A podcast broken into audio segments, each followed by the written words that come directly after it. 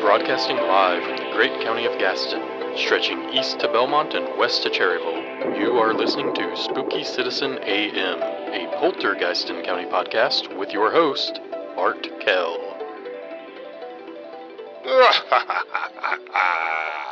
A good midnight to you. For those of you that are first time listeners, I bid you welcome. And it's very fortunate you're tuning in on such an auspicious night as this. Although I have to tell you, this is a bit of a departure from our regular programming. Not that our regular show would be considered normal by any means. This is our yearly Halloween show, where we take a break from our normal discussions and focus on the topic of the paranormal. We're accepting callers from all across our wonderful county, and folks, I want you to know I take this very, very seriously, and I expect you to take it seriously as well. I don't want any crank calls. I want you to call in with the absolute best story of the supernatural or unexplained that you have. Whether it be a haint, a spirit, a specter, a phantasm, a goblin, ghoul, ghost, or otherwise ghastly apparition. I want to hear about it. And I want it to be real. We don't screen these calls. We never have, and we never will. It is currently 11:30 p.m. right now, approximately half an hour before the official start of Halloween. And as I can feel the veil between our world and the next growing increasingly thin, I think now would be a good time to, depending upon your disposition, either dim the lights and ignite a candle to set the proper atmosphere, or, if you are sensitive to this kind of thing, turn the radio off. I don't want your scarred psyches on my conscience. With all of that out of the way, let's take our first caller. Bessemer City, you're on the line. Uh, hello, this is Linda from Bessemer City. Hey, Linda. What do you have for us? Well, first I just want to say that I love your show, and I thank you very much for having me on. I listen to your show every night while I fold my laundry. Well, thank you very much, ma'am. Tell me, what's your story?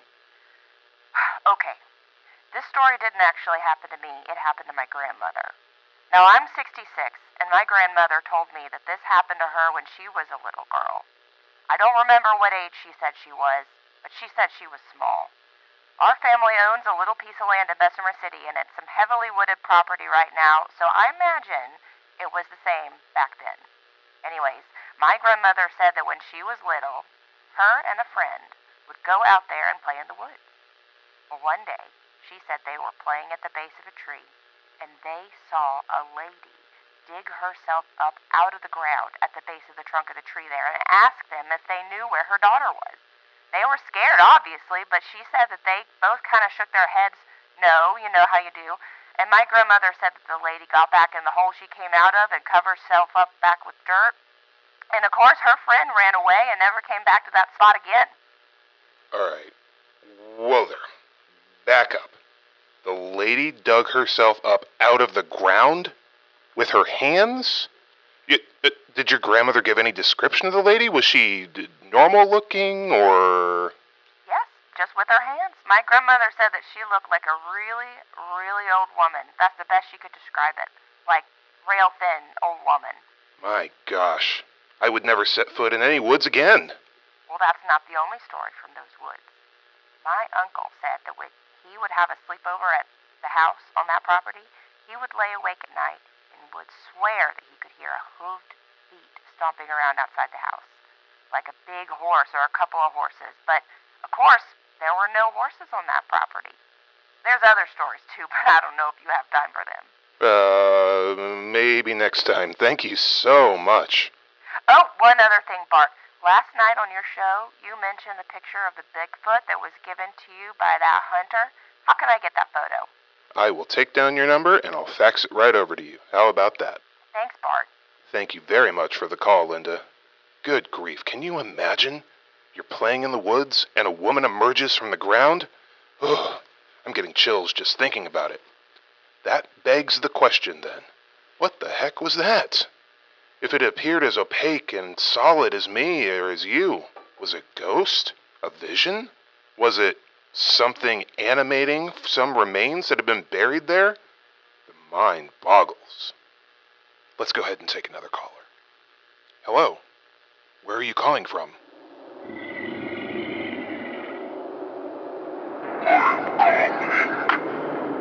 Sir? You're on the line, sir. Go ahead. Sir, I, I, I can't quite make out what you're saying. Can you turn the radio down, sir? Or if you're driving, please pull over.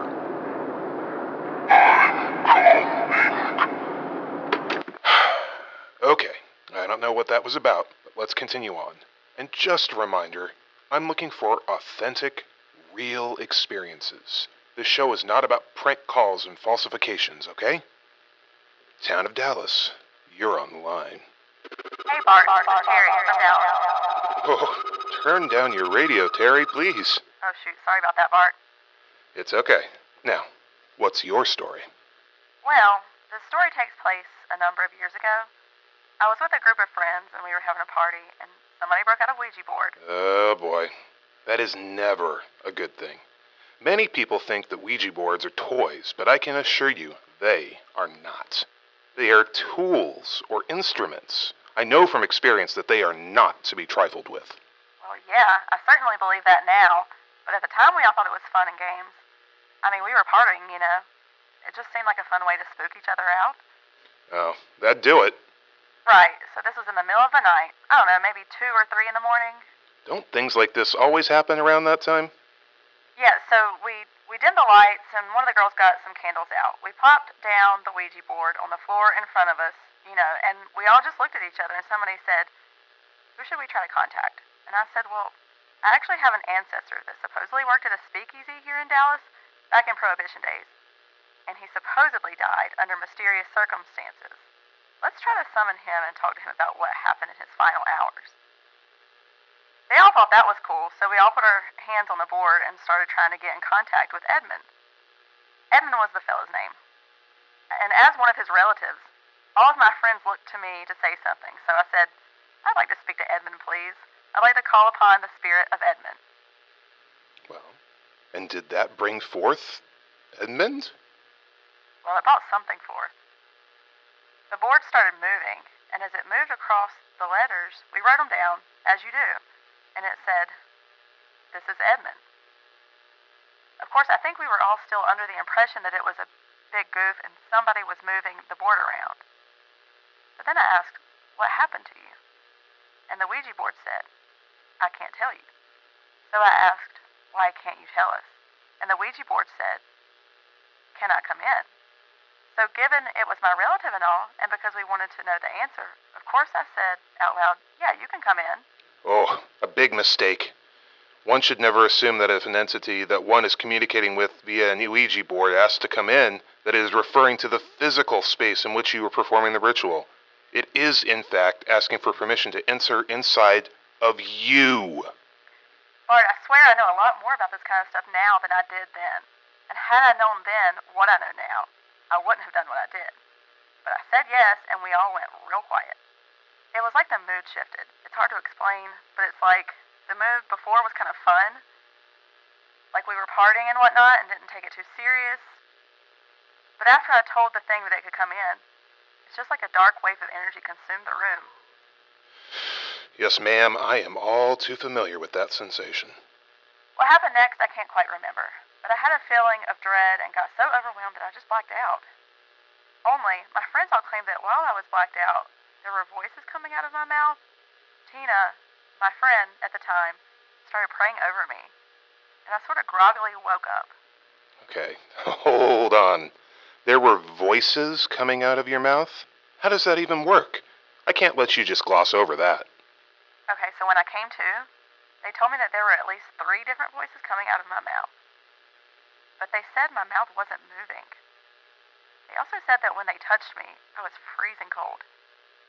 Of course, they were all worried because they thought I was dead. Oh, I can imagine. If I can ask, how has this impacted you? I don't tamper with things like that now, I'll tell you that. What happened to us was just, not just somebody messing around. I sincerely believe that what happened was real. Well, I believe so too. Thank you so much for the call. And listeners, I believe what happened to her. Do you? Trust me, folks. Ouija boards are a very effective instrument. If you look for things with them, you will indeed find them. I have a story, but I will never tell it on air. It scares me to my core, and I don't want to talk about it. But I can imagine Terry's friends were worried. To be possessed at a party? Good grief. Talk about a buzzkill. With that, let's take a sponsor break. It's nail time! Nails! Nails! Can you believe it? Nails! If you have a hammer, everything looks like, you guessed it, a nail! This season, it's nails, nails, nails at Homer's Hardware. We're available 24 hours a day, 8 days a week to meet all of your nail needs. We've got concrete nails, roofing nails, steel wire nails, rivet nails, duplex nails, round head nails, brad nails, nail guns, angular nails, copper disc rivet nails, worm head nails, hardboard pins, lost head nails, masonry nails, panel pins, plasterboard nails, sprig nails, square twisted nails, staple nails, tacks, upholstery nails, and more. You nail it, we've got it. Special offer this week only, coffin nails, half off. Keep them pesky undead suckers locked up or else. Terms and conditions apply. See store for details. Homer's Hardware LLC is not responsible for escaped undead. It's your own fault if they get out. Why didn't you nail them up right in the first place? Offering half off nails is not redeemable for cash value. And now for a special public service announcement.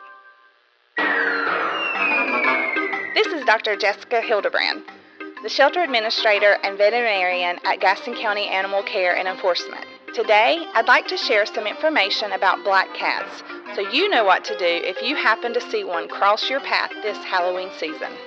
First, and most importantly, do not harm black cats. We've all heard the superstition that black cats bring bad luck, but did you know that in some countries, like Ireland or Japan, black cats actually symbolize good luck?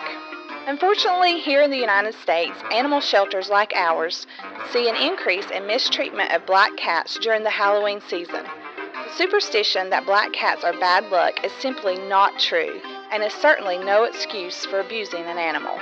Second, did you know that black is the most common fur color among cats? Cats can't help having black fur, it's in their genes. In fact, the gene for black fur is dominant, which is why we tend to see more black or gray cats than white, orange, or brown. And last, unfortunately, black cats can have a harder time finding forever homes.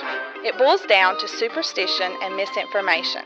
But let me assure you, black cats are just as sweet and cuddly as their calico and tabby brothers and sisters. If you want to learn more about adoptable cats and dogs, come on down to the Gaston County Animal Care and Enforcement Shelter. And remember, please help us prevent animal abuse this season.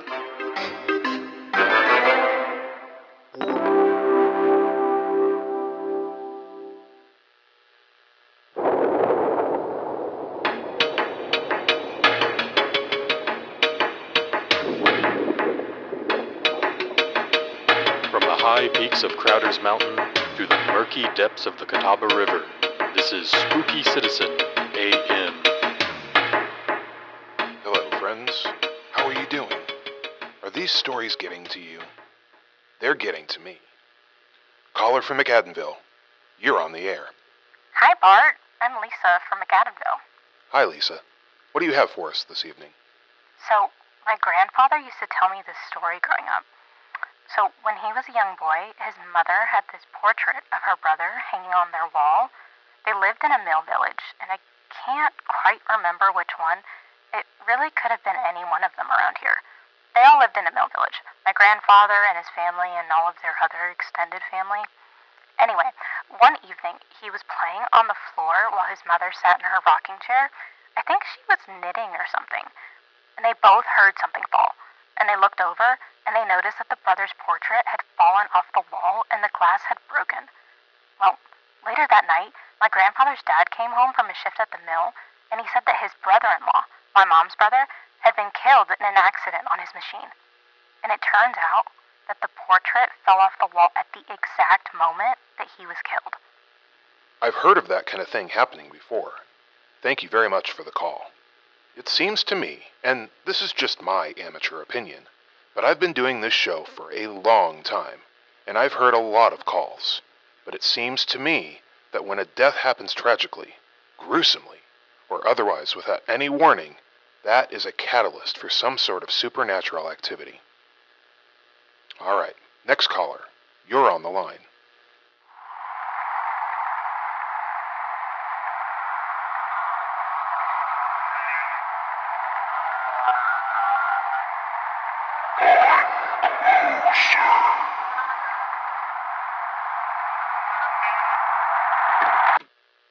Okay, a reminder, folks no prank calls. This line is for serious reports of paranormal incidences only. Uh, let's just go ahead and take another sponsor break. Well, folks, it's that time of year again. It's harvest time. We've got the season's bounty and plenty of it. A family run farm, Penny Royal Produce has the goods you want. This season's harvest? Garlic. Lots of garlic. And that's all. You know why. New this year? We've got steaks. Nope, not the kind you eat with potatoes, the wooden kind. Penny Royal Produce is picked with care for you to wear. To keep the scaries away.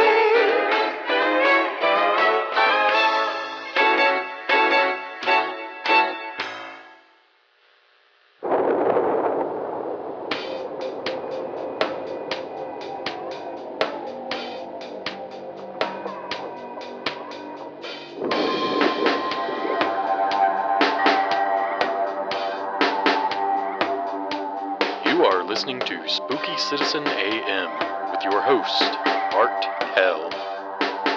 Hello out there, and welcome back. Is your spine tingling yet? Have you felt that chill? You certainly should have, because there are things out there that would surely chill even the most skeptical person. Let's go ahead and take another call. Jonathan from Belmont, you're on the line. Hi, Bart. First time caller here. Well, very nice to have you on the program. Please tell us your story. I had something happen to me about, oh, uh, 40 years back or so. I think it was maybe 1977 or 1978, somewhere around about then. I was a teenager and I was driving home from my girlfriend's house in uh, down in Blacksburg. Um, I was driving along and I came upon a real lonely stretch of road. Things always seem to happen on lonely stretches of road, don't they? I reckon they do. It, it did to me.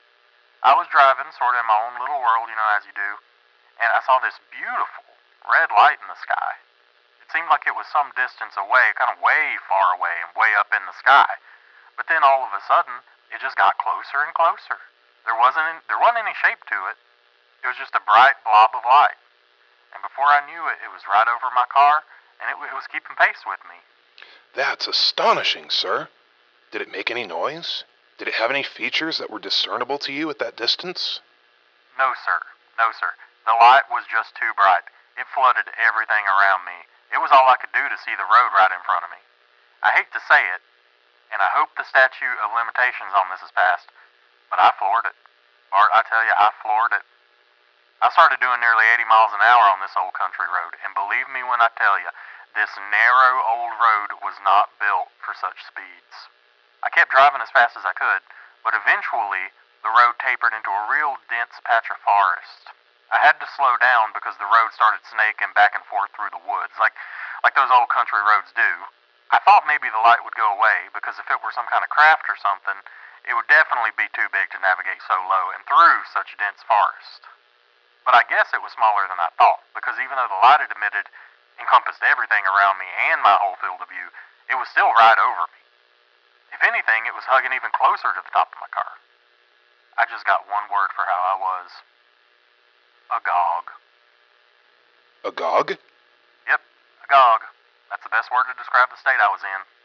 It just so happened to be that when I got out of that little patch of woods with that thing still following right on top of me, that there was a stretch of road that was only flanked on both sides by an old church on the left and a little dive type restaurant, that's why I call them a dive type restaurant, on the right. And it was that when I passed by there, that thing must have got tired of following me or something, because it shot up into the air and into the distance in front of me, and I saw the light get smaller and smaller and smaller as it disappeared into the horizon. So I don't know what that thing was, but I still think about it to this day. And I'll tell you something, Bart. It's followed me as closely in my thoughts for the last 40 years as it followed me that night in my car. That is a truly fantastic story. Thank you for the call, sir. Next caller, you're on the line. Jimmy, turn that mic down. What's going on? Where, why are the lights off? How did you get in here? Why?